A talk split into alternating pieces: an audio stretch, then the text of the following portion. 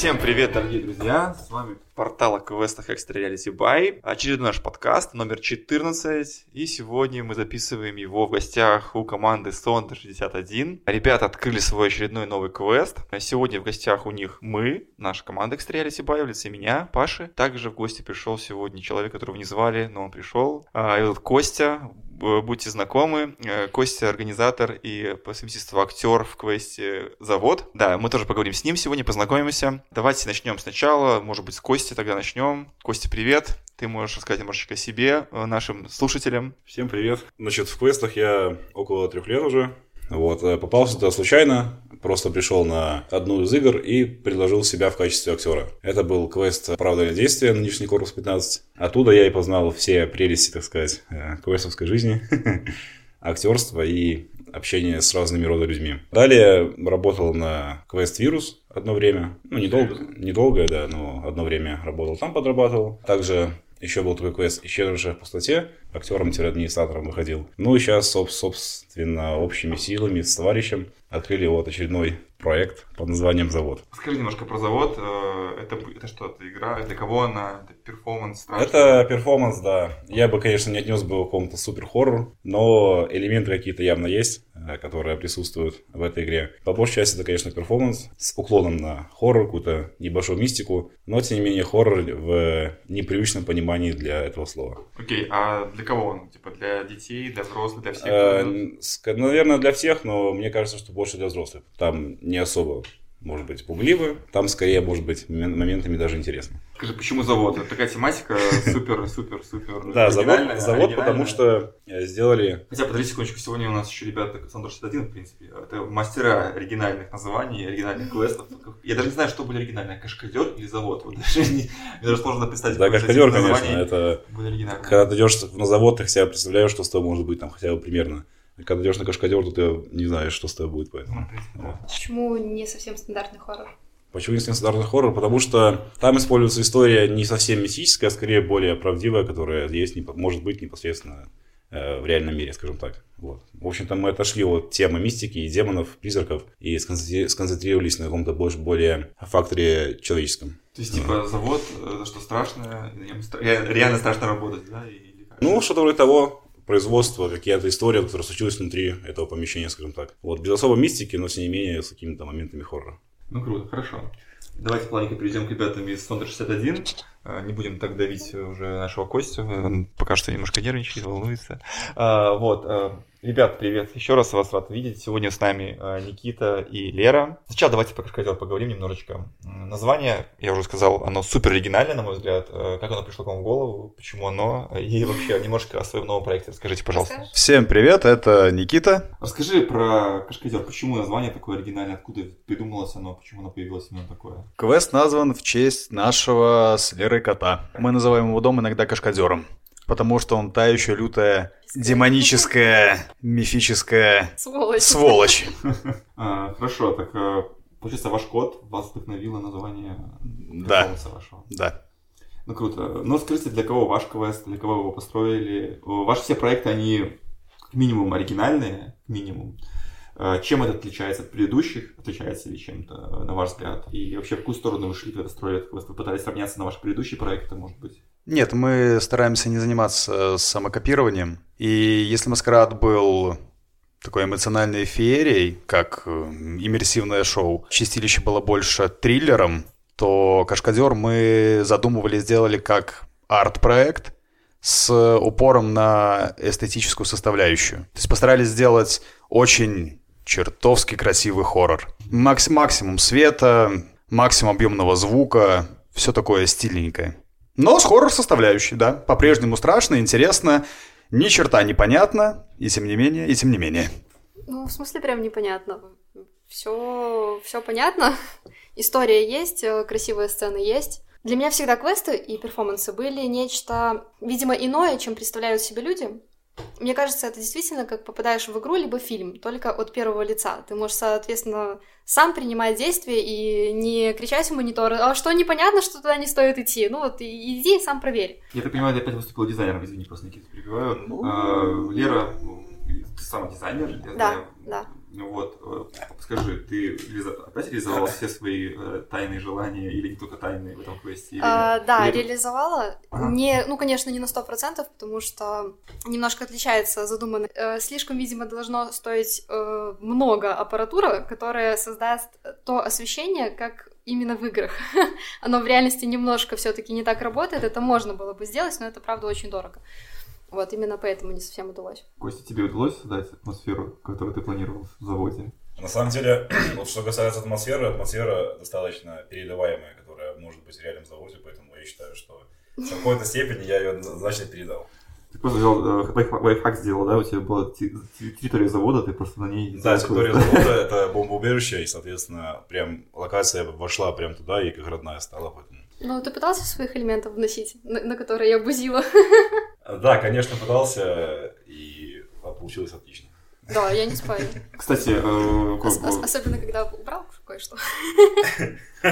Знаю историю, ты Костя рассказывал мне историю о том, как тебе хотели играть в гости ребята из Sonda шестьдесят один, когда ты стоишь в конце коридора, не сильный спойлер большой, в конце коридора стоишь, тебе подходит, пытаешься напугать, расскажи. Но это была первая тестовая игра, поэтому можно меня не винить и не критиковать. Вот, ребята пришли. И на самом деле дали пару очень годных советов, которых я однозначно прислушался и кое-что изменил по, по игре актерской и, собственно, по э, своим каким-то действиям. Окей, ну расскажи про ситуацию, которая случилась с Никитой. Ну хорошо, я попробую абстрактно все это сделать. Изначально была задумка очень банальная, это какой-то завод на каком-то старом кладбище, как бы это сейчас глупо не звучало, но не суть. Я отыграл какого-то злобного персонажа, очень злобной маски, и я дум- думаю, что я встану в конце коридора и сейчас очень всех напугаю, я упустил тот факт, что они незаметно прошли уже в мой коридор, и в один момент я просто почувствовал чью-то руку на своем лице со словами «Ребята, я кого-то нашел», я понял, что эта игра такая провальная. Ну да, она была провальная, но тем не менее... Ребята Нет, дошли до конца. Классная была игра. Да, нам понравилось. Правда. Ребята дошли до конца и как бы, мы с ними обменялись э, своими мыслями, и поэтому пришли к какому-то более умозаключению логическому. Вот. Никита, скажи, кого ты искал в темноте? Кого ты пытался найти? Актера кого ты пытался найти? Ну, я очень сильно хотел познакомиться с Костей. Мы с ним раньше не, не общались, и я вот как бы, ну, почувствовал. Вот. Тактильное знакомство с Константином. Почувствовал прям на сто процентов. Да. Да. Скажи, Костя, а ты сам играл в, у ребят в кошках, который проходил ты? Э, да, я очень жалею, что не застал у ребят Маскарад. Вот. В то время, к сожалению, я еще не особо ходил по квестам, я не, не, не был знаком с этой индустрией. На Чистилище я был раза четыре, наверное, вот, в свое время. Да, четыре раза. Вот ребята за кадром показывают. Лучшая игра, конечно, была на Хэллоуин, это однозначно, когда был плюс доп. Актер, но это не суть, ладно, это было классно. У ребят, да, был на Кашкадёре, приходил на игру. Была тестовая игра, было интересно, классно, все как обычно, ничего не понятно, но в конце, когда все собралось в кучу, то все стало понятно. Вот. Понятно, что у каждого своя задумка индивидуальная, поэтому я думаю, что со временем все будет более, более чем понятно. Да, мы уже дополнили много ну, чего. Так что нужно еще идти раз, получается. Да, ребят, то есть небольшой итог подвожу. Завод. Чуть более понятный квест. Там все понятно, сразу сходу. Заходите и понимаете, что вы на заводе, да. Играйте, играйте с Костей. Костя вас там развлекает. Кстати, с Кашкадёра, действительно, расскажу от себя тоже. Когда мы играли, нам тоже было не очень понятно, потому что в тот момент, скажем так, в разных локациях был разный текст, и он был немножко в разнобой, и было сложно собрать все это в единую картину и расположить в одном в порядке правильном. Вот, ну, вы вроде говорите, что правильно немножко этот момент или нет? Нет, или, не, или нет, нет, мы, в принципе, улучшили uh-huh. немножко квест, и всегда будем его продолжать улучшать, как и Чистилище. Uh-huh. По поводу истории, которую вы собираете, это все-таки хоррор, uh-huh. и думать, в принципе, хоррор, в хорроре сложно. Но если очень хочется, и интересно, и поймешь, то замечательно, тем более вам в конце...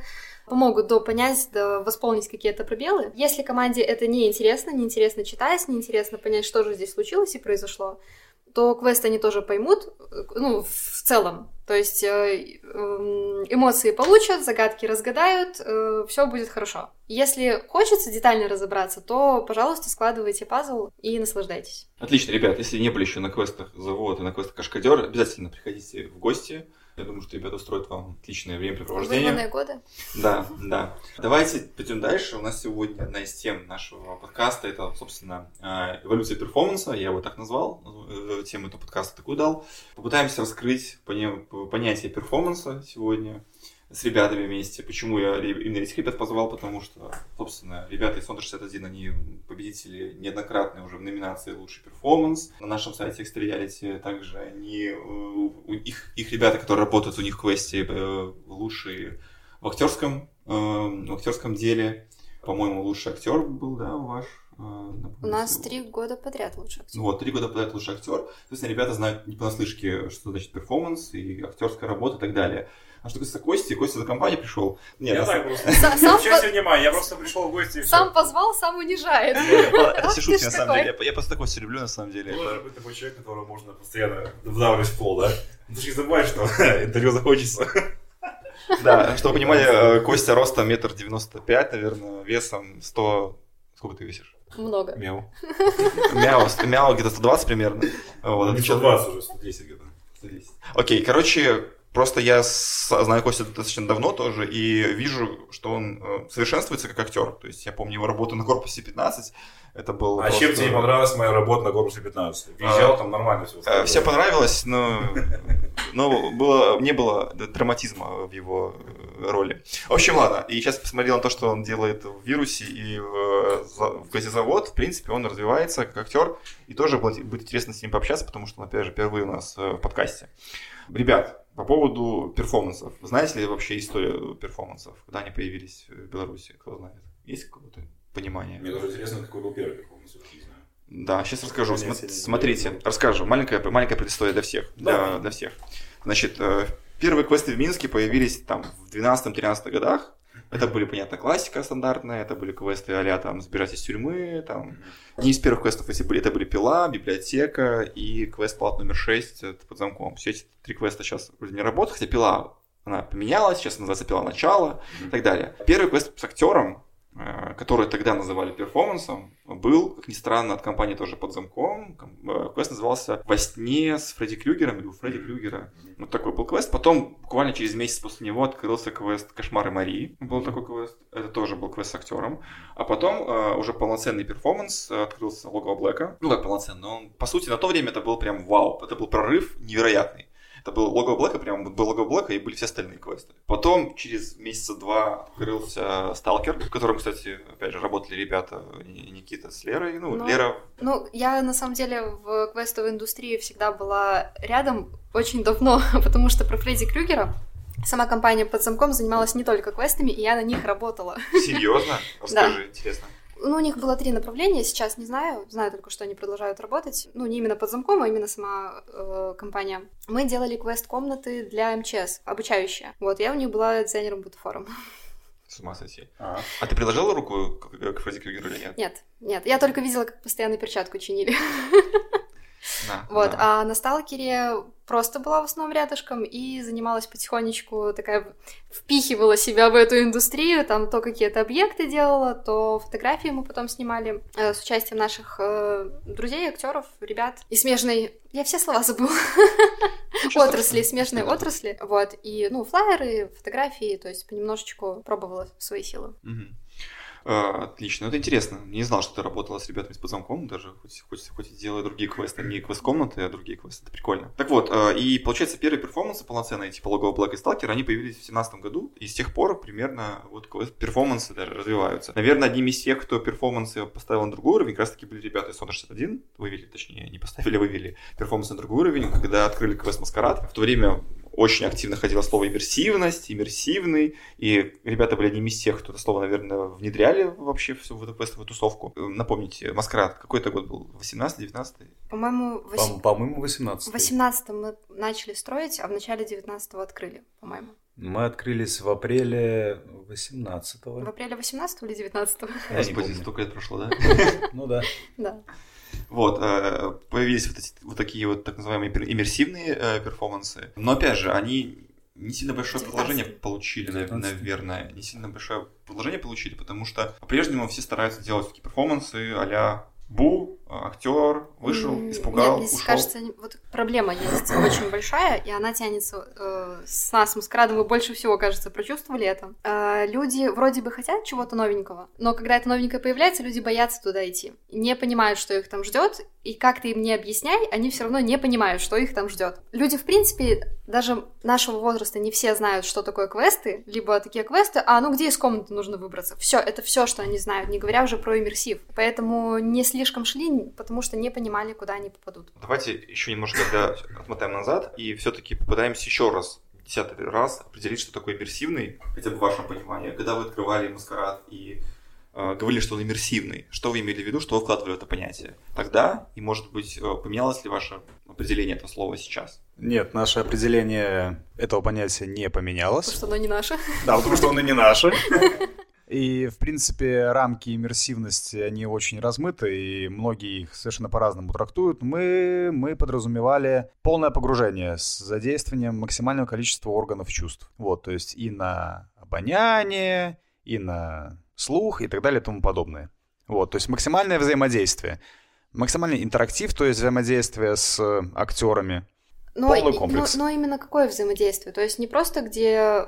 Вы видите и разговариваете с актером, ну просто по шаблону, а где у актера очень гибкая модель поведения, и вы можете что угодно с ним обсуждать. В рамках квеста он все равно будет направлять по своей тематике, но не, ну опять же повторюсь, не шаблонно. То есть именно взаимодействие прям вот как вам хочется. А можно сказать, что квест, квест Чистилище и квест Кашкадёр, они продолжение иммерсивной, иммерсивной вот этой вашей направленности, или все-таки они уже... Они больше, они больше в перформансы скатываются. Угу. У нас не, был... не скатываются, ну, ну, слово такое некрасивое, да, да простите. А, на Чистилище была, разгов... были разговорные сцены на баре, кто помнит, или, может, кто-то не знал, где... Диалог мог зайти в куда угодно. Здесь такого немножко меньше, еще меньше, потому что... Но есть. Но есть, да, есть. Добавлены зато другие сцены интересные. Мы ищем себя, мы ищем, что нравится больше людям и, соответственно, нравится нам. То есть мы себе не уступаем. Да, мы пытаемся найти баланс между нашими хотелками и вашими хотелками, как нашей потенциальной аудитории. Ты, Костя, что скажешь? Ты вот не играл в Маскарад? Ты играл в Чистилище. Для тебя, когда ты играл в Чистилище, было ли какое-то отличие вообще от других перформансов? Ну, конечно. Чувствовалось тебе? Конечно, чувствовалось. Ну, в чем было отличие? Сказали ребята, это была гибкость, то есть это можно было пообщаться с тем же самым актером на баре. И что бы ты ему ни говорил, он, собственно, под тебя подстраивался. То есть ты мог гнуть свою какую-то линию, он гнёт свою линию, и в итоге вы приходите к чему-то одному. Вот это было одно из основных, основных различий между другими перформансами. Чаще всего приходишь, и ты видишь просто какую-то шаблонную игру. То есть, что бы ты ни делал, актер делает свою какую-то ветку игры, и ты под нее уже подстраиваешься. Вот. Поэтому, да, как бы различие было однозначно. Когда ты свой квест открывал сейчас, ты пытался уйти в эту сторону или нет? Или ты все-таки делал больше шаблонный перформанс? Я пришел к, этой, к этому уже после тестовых игр, когда понял, что можно сделать в этом антураже и что можно сделать с этой игрой. И сейчас, да, у меня то же самое идет, стараюсь делать... Не по шаблону, то есть люди приходят разные, поэтому по-разному приходится с ними взаимодействовать, да. То есть у меня нет каких-то там... У меня есть примерная линия, по которой я иду, но как я к ней подхожу, это уже как бы от меня зависит, от людей, вот, угу. Скажем так. Как раз я хотел задать вопрос по поводу импровизации, по поводу э, шаблонности, заготовок и всего прочего. Реально интересно, когда вы продумываете сюжет своей игры, э, у вас есть просто какие-то ключевые точки, к которым вы знаете, что нужно привести игроков, и к ним вы ведете их. Или вы все-таки, ну, знаете, что у вас есть начало и конец, а то, что посередине будет, например, там может быть все что угодно, и нет никаких точек промежуточных. Ну, то есть, да, когда я стою в локации перед началом игры, у меня вообще голова пустая. То есть я смотрю просто по людям, ну, скажем так, да. Я когда смотрю по людям, как они реагируют, я уже из этого строю свою игру. То есть как-то более агрессивно, либо как-то более, может быть, добрее, может быть, как-то злее и так далее. Да, есть, то есть, точка А, точка Б, которые они должны прийти. А как они дойдут, это уже зависит от них самих и от меня. Вот. То есть, игрокам... если, если я вижу, что им заходит такое что-то, я делаю то. Если я вижу, что им это не нравится, я ну, в другую сторону, допустим. Вот. То есть ты пытаешься скорее подстраиваться под игроков, чем э, подстраиваешь игроков под себя, под свою игру? Ну, скорее, да. Я, я пытаюсь все-таки под игроков, потому что...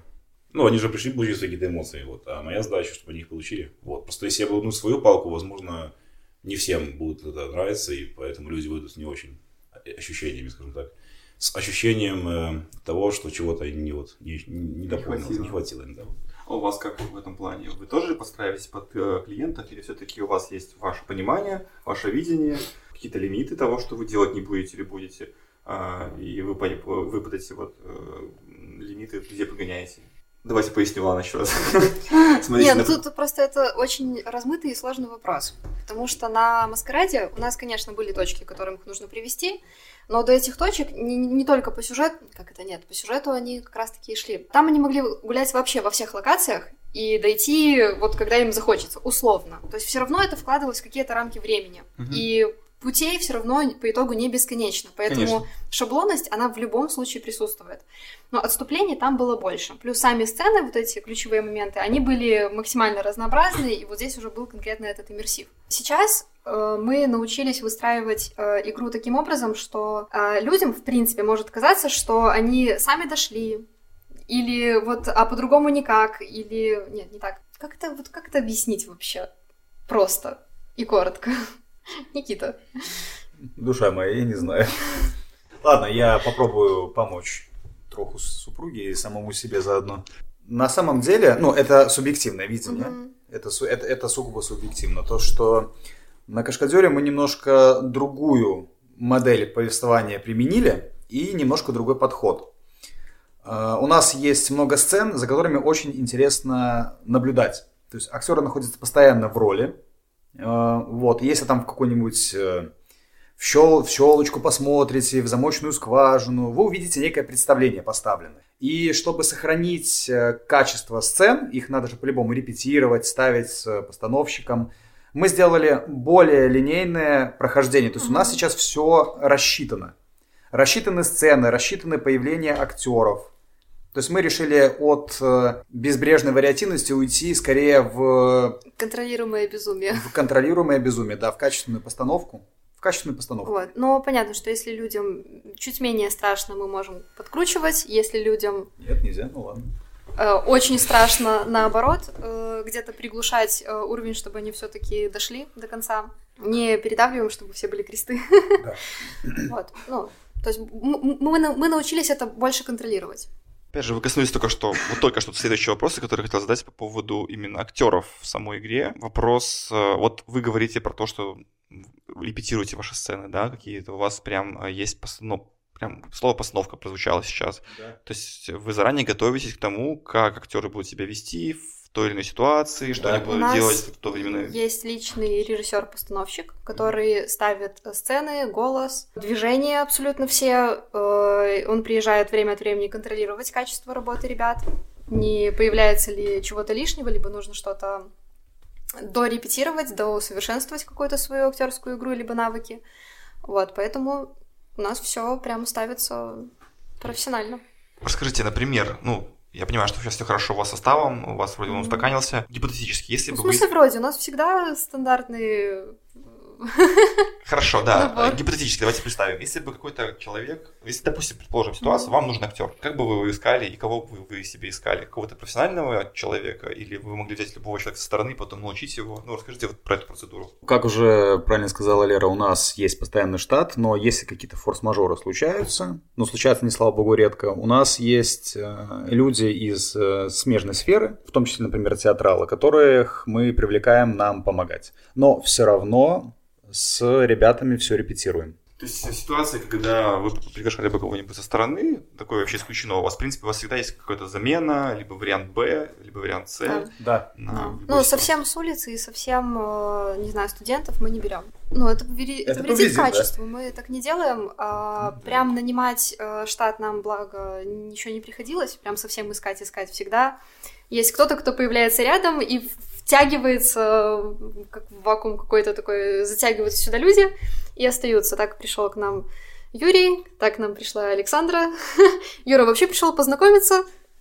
Всегда. По итогу, да, типа по итогу остался, остался с нами навсегда.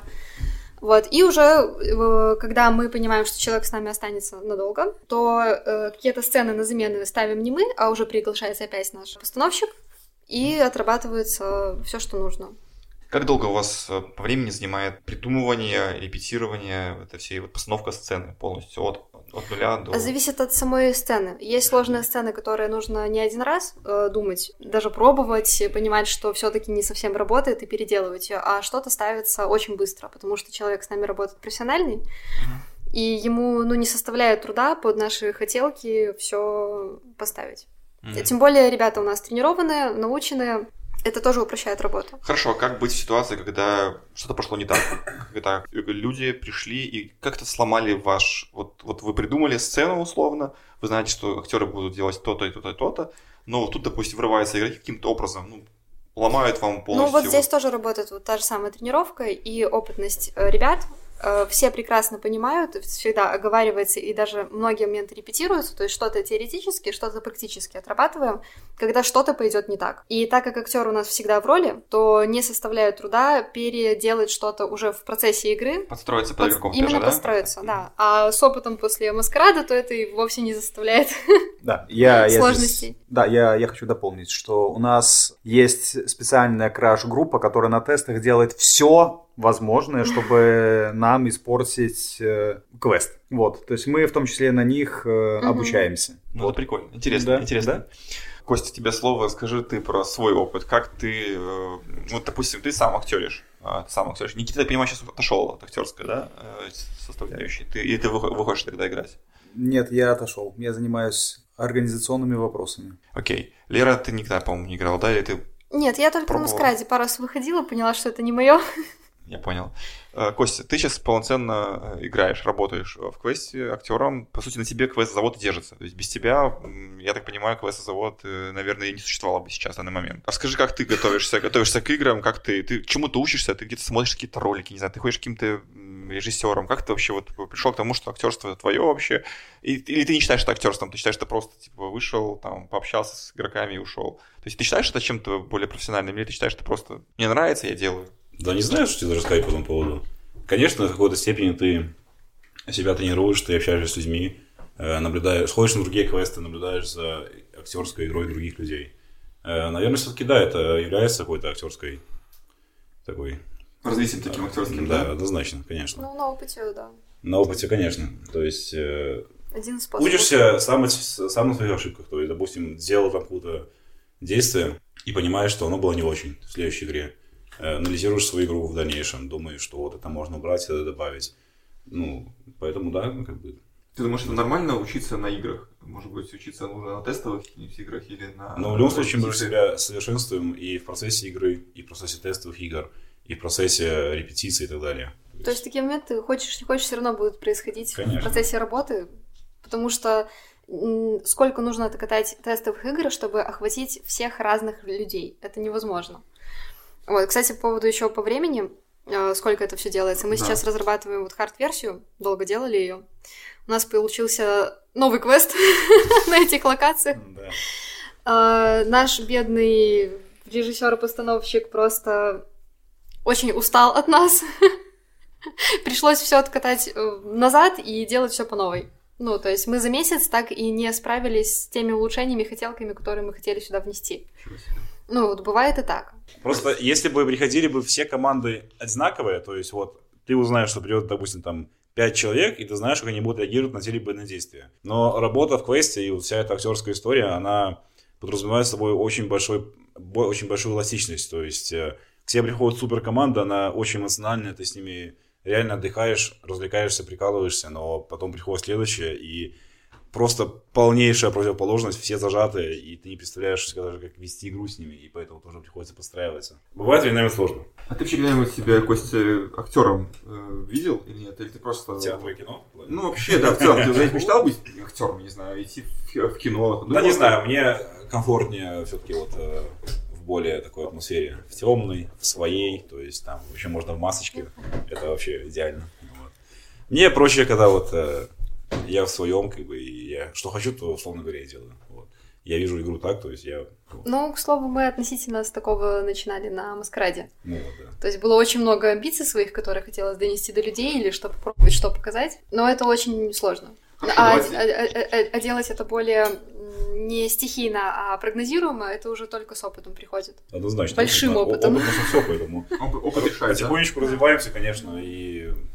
улучшаемся. Знаю, что и Маскарад, и Чистилище, и Кашкадёр — это квесты неконтактные. Вы принципиально их делали неконтактными, насколько я понимаю. Да. Возможно, Верно. На уровне хард, э, я не в курсе, Нет. тоже Нет. в пути. Вот, вы делаете бесконтактные перформансы. Да. Что касается Кости, Костя наоборот, ну не наоборот, но в целом в заводе, например, когда мы играли, Костя точно, у меня точно был контактный, по крайней мере ко мне он был контактный. Но это только к тебе, Паша. Да. Расскажи, Костя, свое отношение к контактным перформансам и вообще, как ты к ним относишься?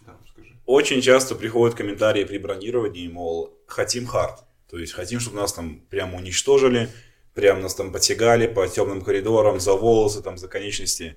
Но я на самом деле никак не отношусь к харду. Мне саму хард не заходит.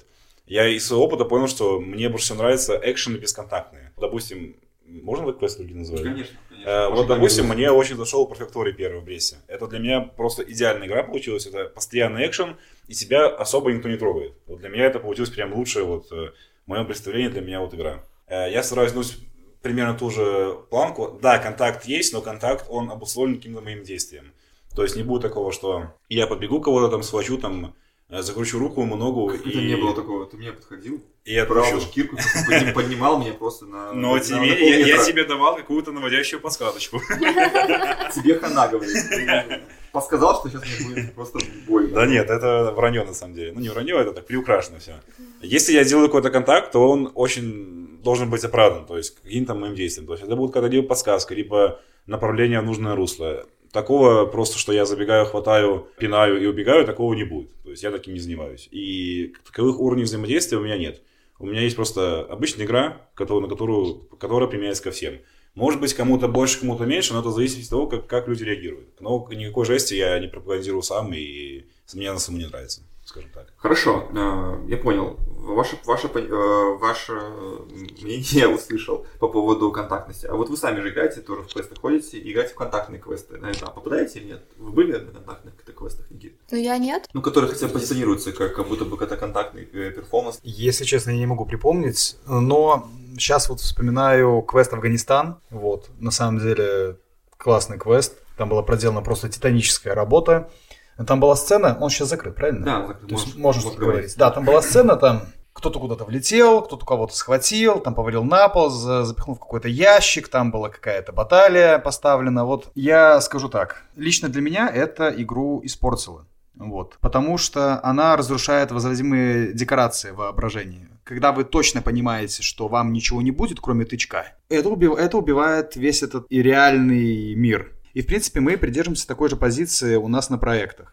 Тут, ну, вообще тут, ну, д- два пункта. Пункт первый, да, это то, что вопреки, возможно, некоторым мнениям и ожиданиям, когда актер в образе, там, отыгрывая, например, маньяка или страшную девочку или какого-то демона, подходит, начинает вас трогать или, там, не дай бог, бить, вы доходите, что ну, вам же ничего, ну, вам, с вами ничего не случится. Он вас не убьет, вы не провалитесь, там, в тартар, в хель или еще куда-то. Поэтому мы стараемся этого избегать. Мы скорее работаем на, на атмосфере, на саспенсе. Ведь самое страшное что? То, что вы видите мельком, не можете по, в полной мере должным образом осознать, понять, полностью увидеть, и когда вы не знаете, чего конкретно mm-hmm. ждать. Ну, или как на Чистилище. Перед тобой конкретно есть страшный человек, есть страшное оружие, но не по глупым причинам к тебе его не применяют, а по сюжетным каким-то линейкам. Mm-hmm. И ты боишься страха физической насилы, на, насилия, но его не происходит, но у тебя...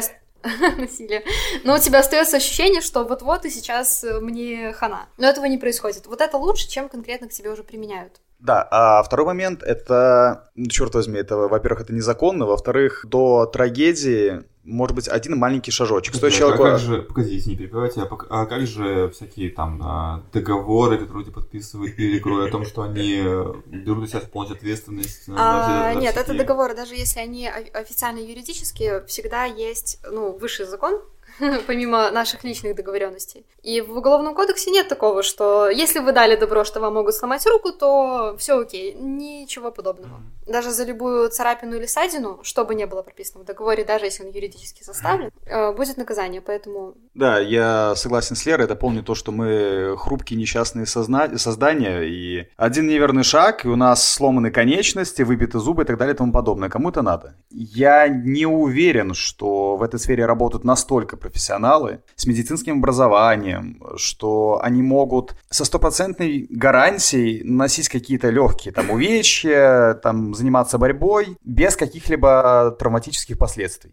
Даже, в принципе, квесты сами по себе уже являются опасными. Н- несмотря на там торчащие арматурины или еще что-либо. У нас несколько было случаев на Чистилище, когда люди на панике бежали по коридору и ударились об ручку двери. И есть на ляжке большой-большой синяк. Все, ну...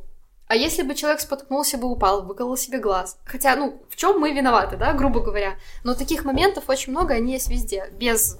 Даже без контакта, не говоря уже про контактный квест. Вы прям так против, явно против квестов с, с контактом. Вы это считаете, очень небезопасно. Что они, что они должны быть вообще на рынке? Как вы вообще считаете, есть ли, должны ли быть такие квесты или нет? То есть должна быть какая-то сертификация, что ли, этих квестов? Должны быть какие-то допущенные к работе люди... профессиональные, с дипломами, или как вы это видите? Ну, или вообще тут тут еще, кстати, быть? Все-таки большой вопрос, что именно люди подразумевают под контактом. Для меня личный контакт — это даже если меня могут потрогать за руку, ну там, и немножко отвести, или в дверь тебя немножко протолкнут, да, в спину. В принципе, это же уже контакт, по-своему. Ну да, да. Ну, ну такое можно, есть, конечно, но если более... мы напишем, что вот это и у нас есть контакт, то люди будут думать, что нас бьют. А у нас не бьют, но могут потрогать. Но если тебя потрогают, некоторые команды думают: о, классно, можно драться. И начинают лезть кулаками. Ну зачем нам такое? Поэтому приходится разделять уже категорически. То есть такое я бы допускала вот совершенно без проблем. А именно где применяют прям насилие, ну вот такое я против. На самом деле, да нет, ну почему? Людям на самом деле нравится контакт, я не спорю. Проработал там на корпусе, и на вирусе я осознал то, что людям нравится контакт, и в целом они его хотят. Все зависит от организатора. Если он готов брать на себя ответственность за то, что он делает, то, наверное, это может существовать. Просто... Могу, не, могу не согласиться. Ну, не совсем.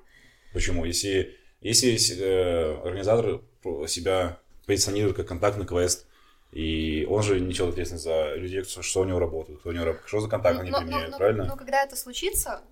Ну, понятно, что... Поведение на, наш... Будем надеяться, надеяться, что плохого ничего не да случится. Да нет, но... так нельзя, так нельзя. А, а так не работает. Наша сфера не регламентируется должным образом со стороны государства. Угу. Вот. И если кто-то кому-то нанесет увечье, которое выйдет за пределы квест-комнаты, то прилетит всем организаторам. Вот. А... Где-нибудь, когда-нибудь вы, кому-нибудь там выбьют глаз, пострадают все. И, и ты, и мы, и, и Паша... Прости, прости, пожалуйста. И здесь еще такой вопрос, что они будут регламентировать не только это. У нас можно узаконить квест прям совсем, прям совсем-совсем, но это нужно сдать сюжет, полностью сценарий, на вычетку, на одобрение.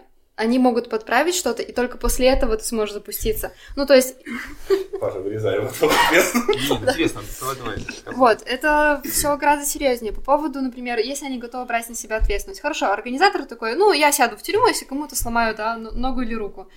Человек, который приходит, такой: да-да-да, все будет окей, но он потом может быть очень сильно не согласен. И это вот чего касается.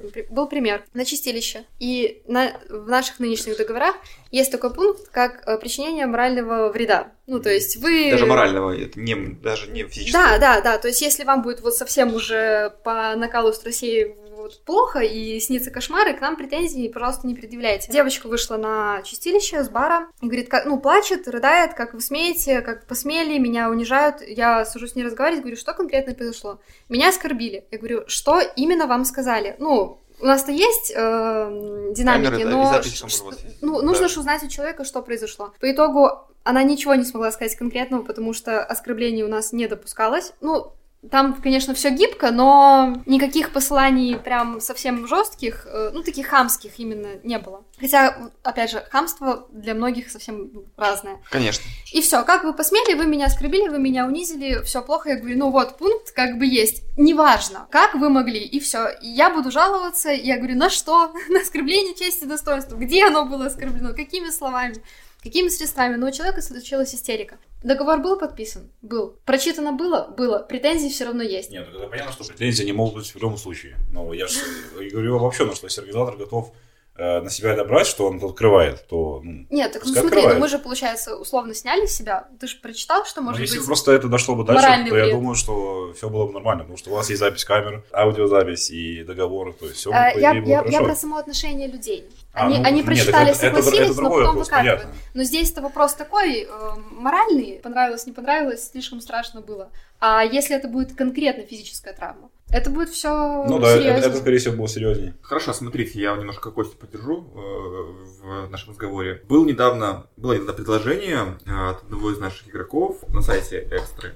Предложение было такое для всех организаторов квестов устроить что-то типа курсов mm-hmm. от суперопытных там актеров, которые предлагали показать, как нужно правильно работать с разным уровнем контакта, взаимодействия с людьми. Mm-hmm. Была, была анкета, которая, точнее, был опрос, был опрос, был опрос, который мы, мы, мы всем предложили эту, это, это типа обучение, вот это условное ну, обучение, обучение, да? да? Короче, оно было предложено всем, и отозвался только один человек, отозвался от всех квеструмов, а предложено было всем. А, то есть ребята заявляли о том, что я, я не знаю, что там за обучение, кто там за ребята, какие там актеры и так далее, но было заявлено, что это суперопытные актеры, которые имеют огромное, огромное, огромное количество квестов за спиной, они умеют работать с, контакт, с контактом, вплоть до того, что знают, как сделать больно, как сделать не больно, где ну, если это не надавить. Профессиональные, не знаю, борцы-тирамедики, то все, что я могу... Я могу сказать, что я суперпрофессиональный дизайнер, я делала много-много чего, и за, за моими плечами опыт прям большой. Большой-большой, сейчас научу всех. Где гарантия, что я дам э, действительно правильный опыт? Ну, они уверены, они гарантируют то, что Что они... значит уверены? Да. Смотри, они гарантируют, у них есть, скажем так, какие-то Но... дипломы, подтверждающие их квалификацию. Ну, просто например, есть разные квесты, есть разная специфика квеста, и они же не могут быть профессионалами во всем. Допустим, нет, они знают, одна история, нет, они, они, они не говорят песня. Тебе про сюжет, какую-то составляющую. Нет, они говорят конкретно, знают, как сделать человеку, конкретно знают, как сделать тебе больно, чтобы тебе после этого не, ты, ты, ты не сделал никаких, там, не знаю, тебе потом не пришлось в больницу обращаться. Ты вообще представляешь, насколько нужно хорошо понимать людей, чтобы там, причинять в игровой манере какой-то легкий вред в какой-то моделируемой ситуации? Человек может... испугаться, у него может быть какой-то припадок, или он может забыться, полезть в драку, или оступиться, сломать себе шею.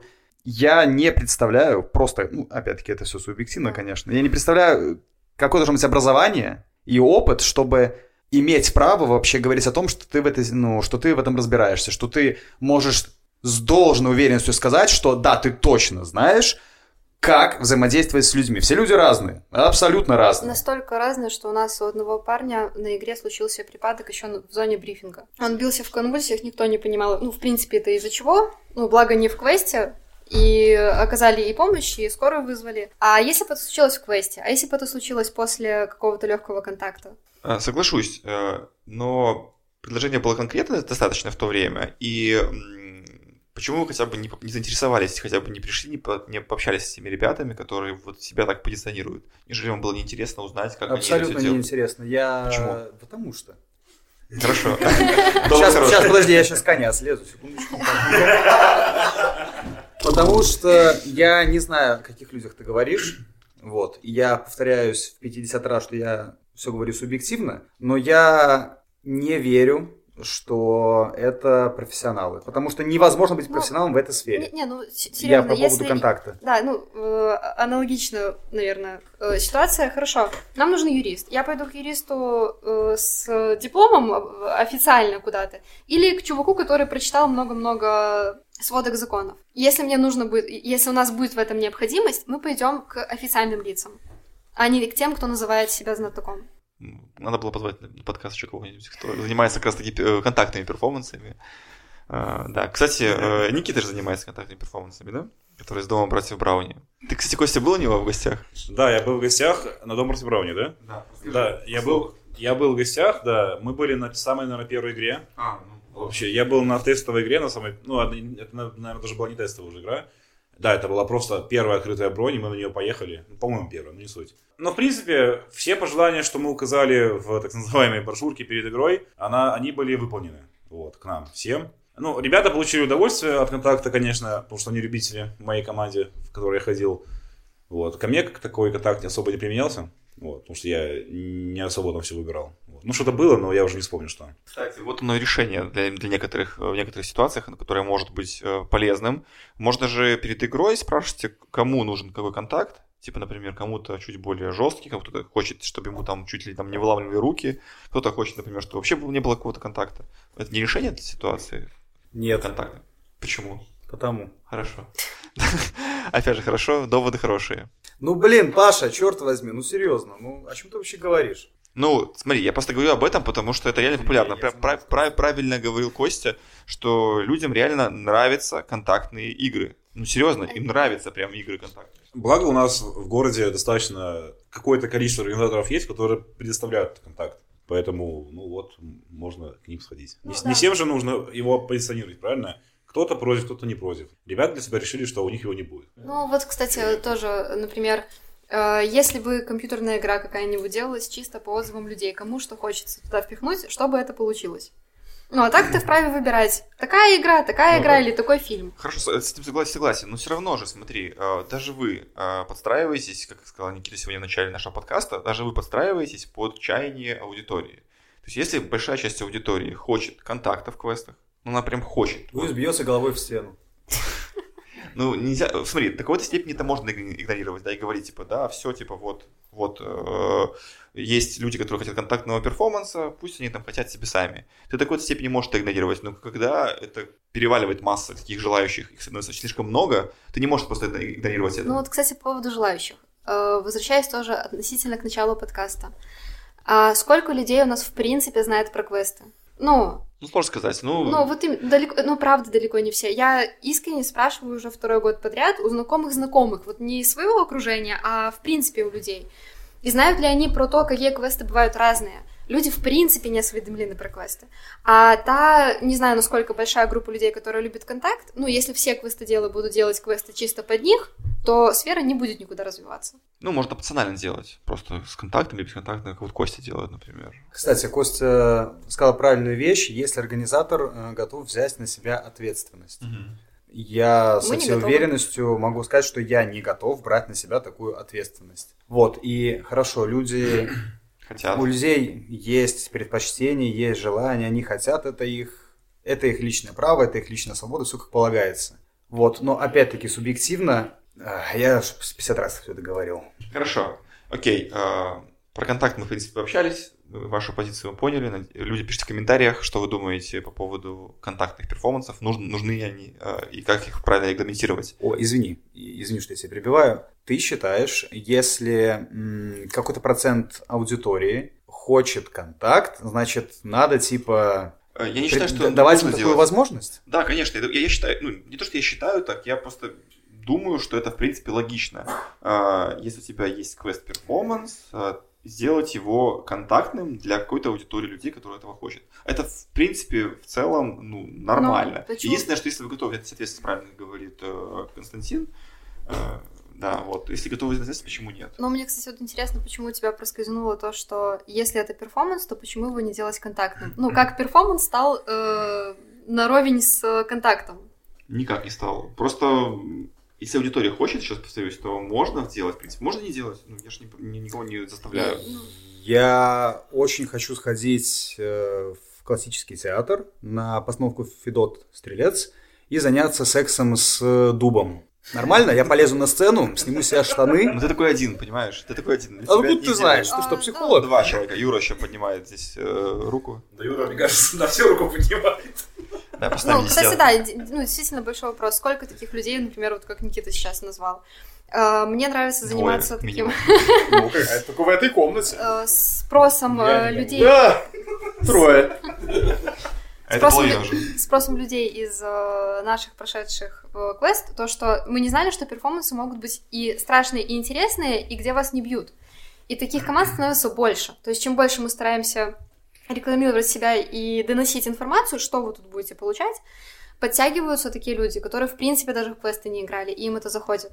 Поэтому я считаю, что не нужно упираться в уже сложившуюся какую-то вот эту вот аудиторию и делать все в угоду им. А нужно искать и другие варианты. Тем более классно, когда... Ладно, если убрать всю эту юридическую полемику, угу. вот, которую я сам пытался развести. Хорошо, когда есть выбор. Окей, допустим, ладно. Есть те, которые готовы брать на себя ответственность и мудохать людей.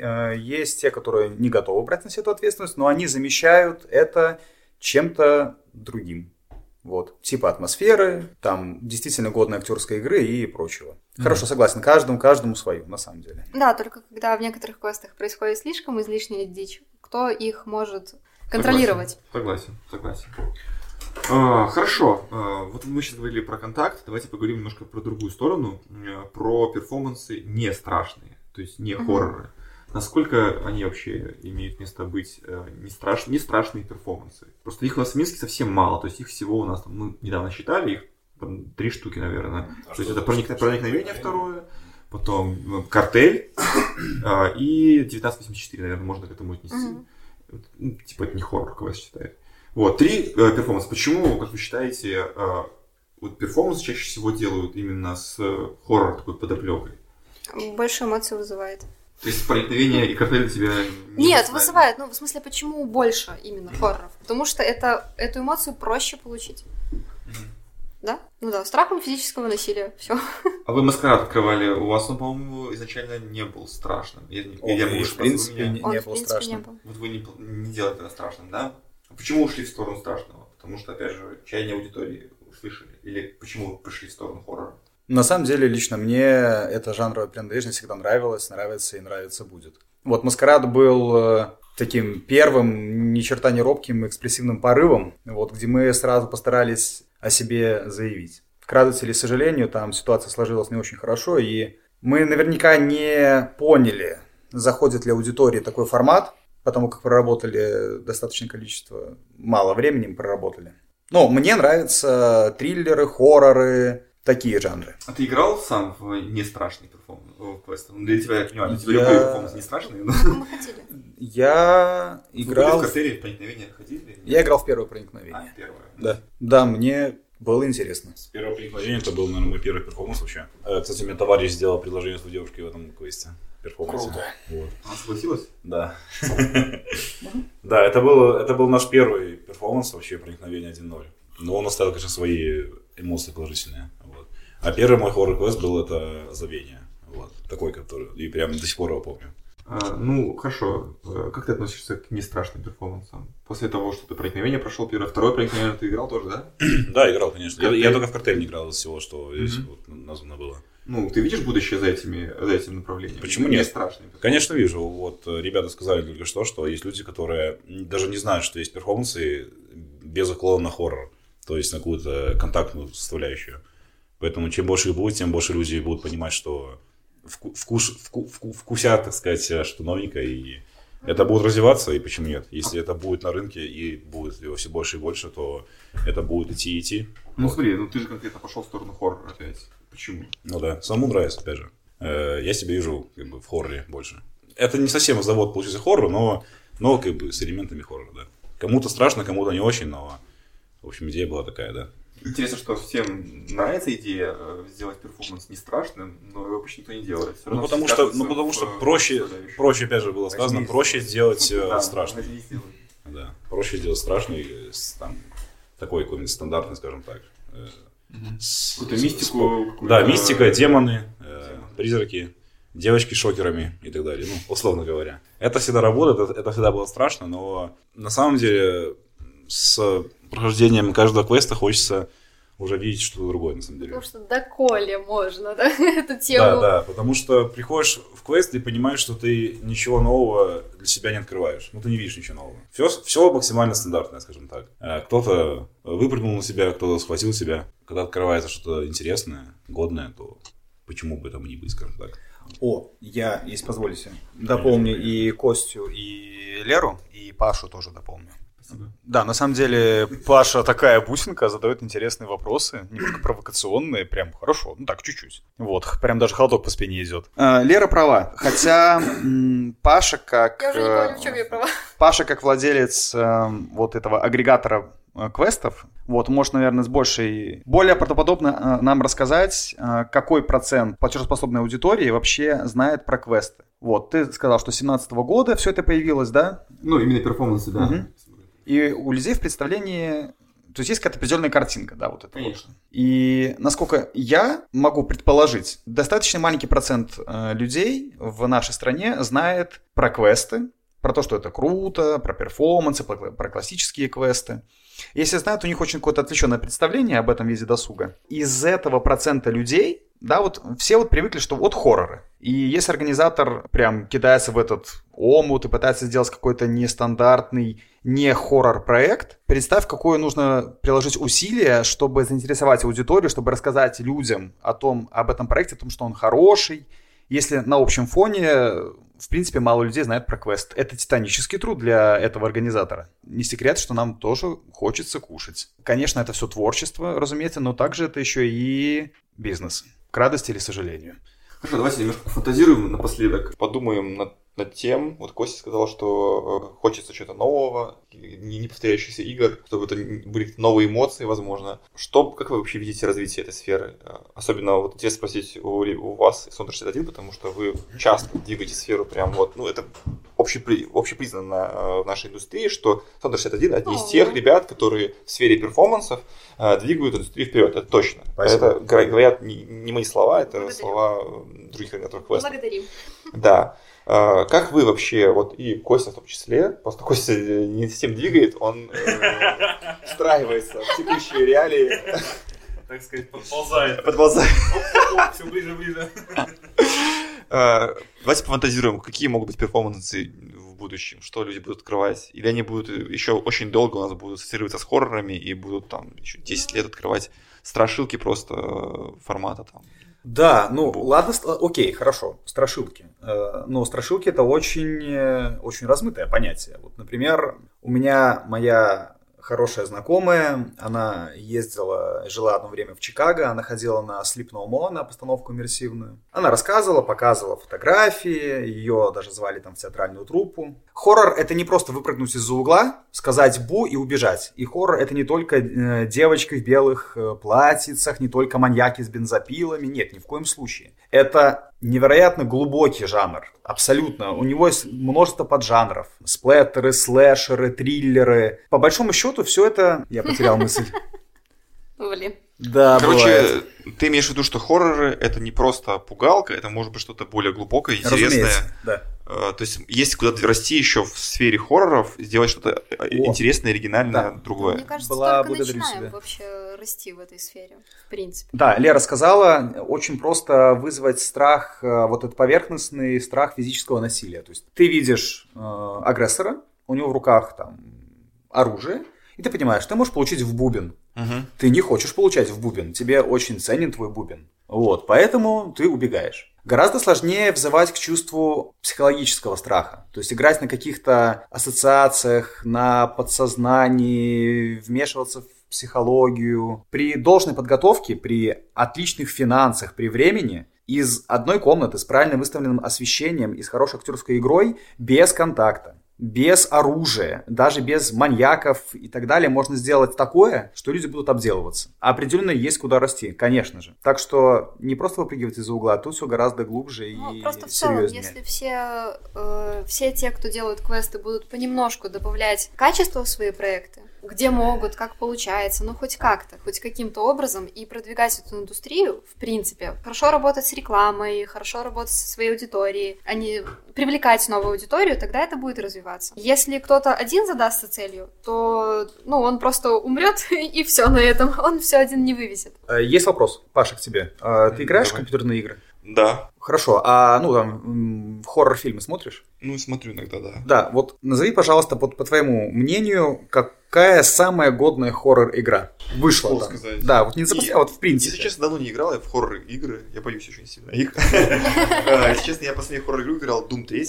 Это не это... хоррор, хоррор, да? У меня была игра, да. Прикольно. Потому... А, нет, вру, я играл последнюю на Xbox. Господи, как она называется? Про космос там, там про космос. Dead Space? Dead Space, да. да. Вот Dead Space играл, вот там было так страшноватенько. Особенно если сидел ночью один, и такой, я нормально так боялся. Так вот, берем Dead Space. Что самое страшное? Когда некроморф тебя вскрывает, и игра заканчивается, или когда ты идешь по коридору, когда иду по коридору, когда свет мигает, когда тварь где-то шарится сверху, но ты не знаешь, где конкретно. Да. Вот, это же не, это же не, это же не прямое физическое насилие, да. это, это угроза. Ожидание. Скорее да, ожидание, да. Угроза, да. Создавая такие сцены, ну, вот должно создавать такие сцены в хоррорах. Угу. Вот, они классные, но их очень сложно воссоздать именно в квестах. В игре все понятно, да? То да. есть ты принимаешь какие-то игровые условности, вживую моделируешь ситуацию, когда ты главное действующее лицо, и ты все равно понимаешь, что тебя никто не убьет. Если у организатора получается без прямого воздействия тебя напугать или насторожить, это хорошо. И mm-hmm. вот в эту... По этой стезе должно и стоит идти. За этим. Как думаете, вы реально сделать какие-то перформансы, типа, вот, если смотрели фильм «Прочь», смотрели фильм «Прочь»? Не смотрели? Вот он э, не хоррор, но он пугает до чертиков. Вот он прям сильно пугает, потому что происходит какая-то непонятная дичь на экране. Посмотрите, если у вас есть, будет время. Фильм «Прочь» называется. Okay. Не такой же попсовый он, в принципе. Ну, про него... В общем, да, посмотрите. Вот классно было бы, если бы квесты у меня научились делать вот так. То есть без ножей, без бензопил, без электрошокеров. За счет, как ты сказал сам, какого-то психологического воздействия на игроков, разговоров, возможно, там актерской составляющей, опять же, дополнительной. Прикольно было бы. А ты, Костя, как считаешь, что в будущем ждет квестовой индустрии перформанса конкретно? Сложно сказать прям так на сто процентов, что, ну, что, что ждет. Ну, хочется, конечно, каких-то годных проектов э, адекватных. А чего тебе не хватает? Мне, мне экшенов не хватает. Типа, я любитель экшена. Побегать, типа? Да, да, да. Вот. Хочется какое-то большое помещение, и чтобы... Опять же, это однозначно бесконтактная игра, э, какая-то угроза твоему как бы здоровью условная. И ты вот от кого-то убегаешь, прячешься. Вот мне нравится так, такое, вот мне нравится. Вот. Мне вот не хватает, ну, вот, кстати, год, нам, годного экшена не хватает. Нам тоже такое нравится. Ну, только чтобы можно было и побегать, и, ну, да, и где-то, ты, и, ты, и по- забегаешь куда-то, что там, хоп, надел-надел, потом бац, дверь там вырывается, ты через другую убегаешь, бежишь дальше по коридору. Ну, что ему такое? Знаешь, какая да. самая большая проблема? Надо Цена там... аренды. Ну, да, да. да, конечно, я, я, сам, я сам понимаю все эти реалии, сам в этом борюсь. И... Да, цена аренды, она очень большая, к сожалению. И большое помещение снять, это будет стоить игра... Я думаю, у нас были бы такие квесты. Минимум там бы... от двести рублей будет игра стоить, а я понимаю, что люди не готовы платить все деньги даже, наверное, за хорошие проекты. Какие-то, ну, какие-то команды, части будут ходить, но это будет не тот поток, который бы окупал аренду, твои ну, силы кстати, у нас, и так далее. Прости, если перебиваю, у нас режим хард на Чистилище был довольно-таки дорогой, вот в рамках ну, той да, суммы, да, что да, ты да. сказал, ходили вообще без проблем. Ну, я же говорю... Но, здесь... Согласись, что люди, которые, допустим, игра будет стоить там сто рублей, там сто десять, то их будет больше, чем, допустим, будет игра стоит двести - двести пятьдесят, скажем так. Нет, здесь... Смотря кого ты расцениваешь как свою аудиторию. А, да, здесь, здесь, здесь опять же возвращаемся к конкретной целевой аудитории и осведомленности про то, какие квесты бывают. А, например, смотри, возле тебя есть годный не бар, а там, бистро какое-нибудь. Mm-hmm. Там шаурма стоит, например, пять рублей. Mm-hmm. И есть маленькая будочка, где шаурма стоит рубль. Mm-hmm. Ты купишь за рубль или за пять? А ты знаешь, что в будущих, может быть, шаурма еще получше, чем в этих э, больших. Хорошо, не рубль, пятьдесят копеек она там стоит. Ну, она не может столько стоить, потому что закупишь. А, а она стоит а столько, она... понимаешь? Ну, у меня было сразу закрадывалось впечатление. Ну, это разная сфера, видишь? У меня было складывалось впечатление, что там будут испорченные продукты и некачественный товар. А да. в квесте здесь немножко по-другому все. В любом случае, ты какие-то свои эмоции... Ну, хотя там тоже можно съесть и получить свои эмоции. Но это, опять же, немножко не то. Это все очень сложно. Если мы хотим продавать за двести, не знаю, пятьдесят рублей годный проект студентам, но они никак не потянут, даже если хотят. А если аудитория постарше, там, тридцати, знаешь, что такие квесты, они могут позволить, и они пойдут. Поэтому здесь, смотря на кого ты ориентируешься еще. А какая вот у вас целевая аудитория на квестах? Вот вы смотрите. Ну, вообще просто интересно. Ну, она у нас была всегда немножко постарше, чем восемнадцать лет. Вообще, мое наблюдение такое, что ходят на квесты школьники, такие, лет тринадцать - шестнадцать, наверное, семнадцать. Потом вот двадцать, двадцать два, двадцать три, они очень редко приходят, на самом деле, ребята. И следующая уже партия приходит двадцать шесть плюс, двадцать пять плюс, наверное. Не, у нас такие действительно вот. Постарше. У нас даже на Маскараде играла женщина, которой было восемьдесят семь лет. Вместе с э, своей семьей, с, с братьями, да. с дочерьми. То есть такая разнокалиберная. Им очень понравилось. Ну там, да, там была большая коалиция такая. У нас на корпусе такая команда была. Там была команда из, наверное, четырех человек. Был, была бабуля, прям бабуля лет семьдесят, наверное. С ними, и с ними было, по-моему, двое внучек, что-то такое. И это было очень забавно. У нас в то время еще свет пропал, и мы играли Нет, с фонариками. Очень здорово, когда приходят люди э, постарше, и пятидесяти лет в частности, выходят, и им нравится все. И они для себя, ты вот прям видишь по глазам, как они открыли для себя что-то новое. Вот хотелось бы, чтобы больше людей открывало для себя качественные проекты и приходило и не боялось получить в бубен, а приходило за качественными эмоциями. Круто. На этих словах мы, наверное, закончим сегодняшний подкаст. Еще раз всем напоминаю, в гостях сегодня мы были в гостях. Мы с Костей сегодня были в гостях. Ребята, Сонда шестьдесят один. Да ладно, ты был в гостях. Кашкадёр. Костя просто зашел, да. Костя, проект эй эйч пи бай Завод. Сонда шестьдесят один, квест Кашкадёр. Бронируйте эти квесты, они еще крутые. Бронируйте другие квесты, играйте, получайте эмоции. Спасибо всем за сегодняшний эфир. Спасибо, что были с нами. Хорошего дня. Всем пока. Костя вырывает мне микрофон. Спасибо, что позвали, Павел, что задали нужные вопросы.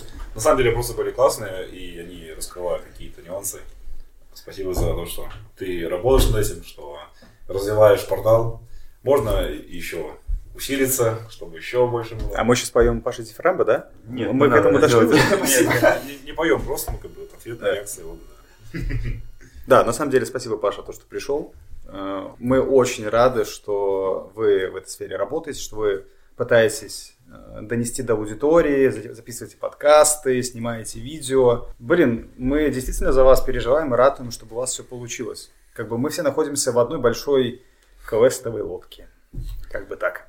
Все вот. получится, все получится. Спасибо, спасибо за такие слова хорошие, приятные, добрые. Все, всем пока еще раз. Спасибо за эфир. Все. Всего доброго. Всего доброго.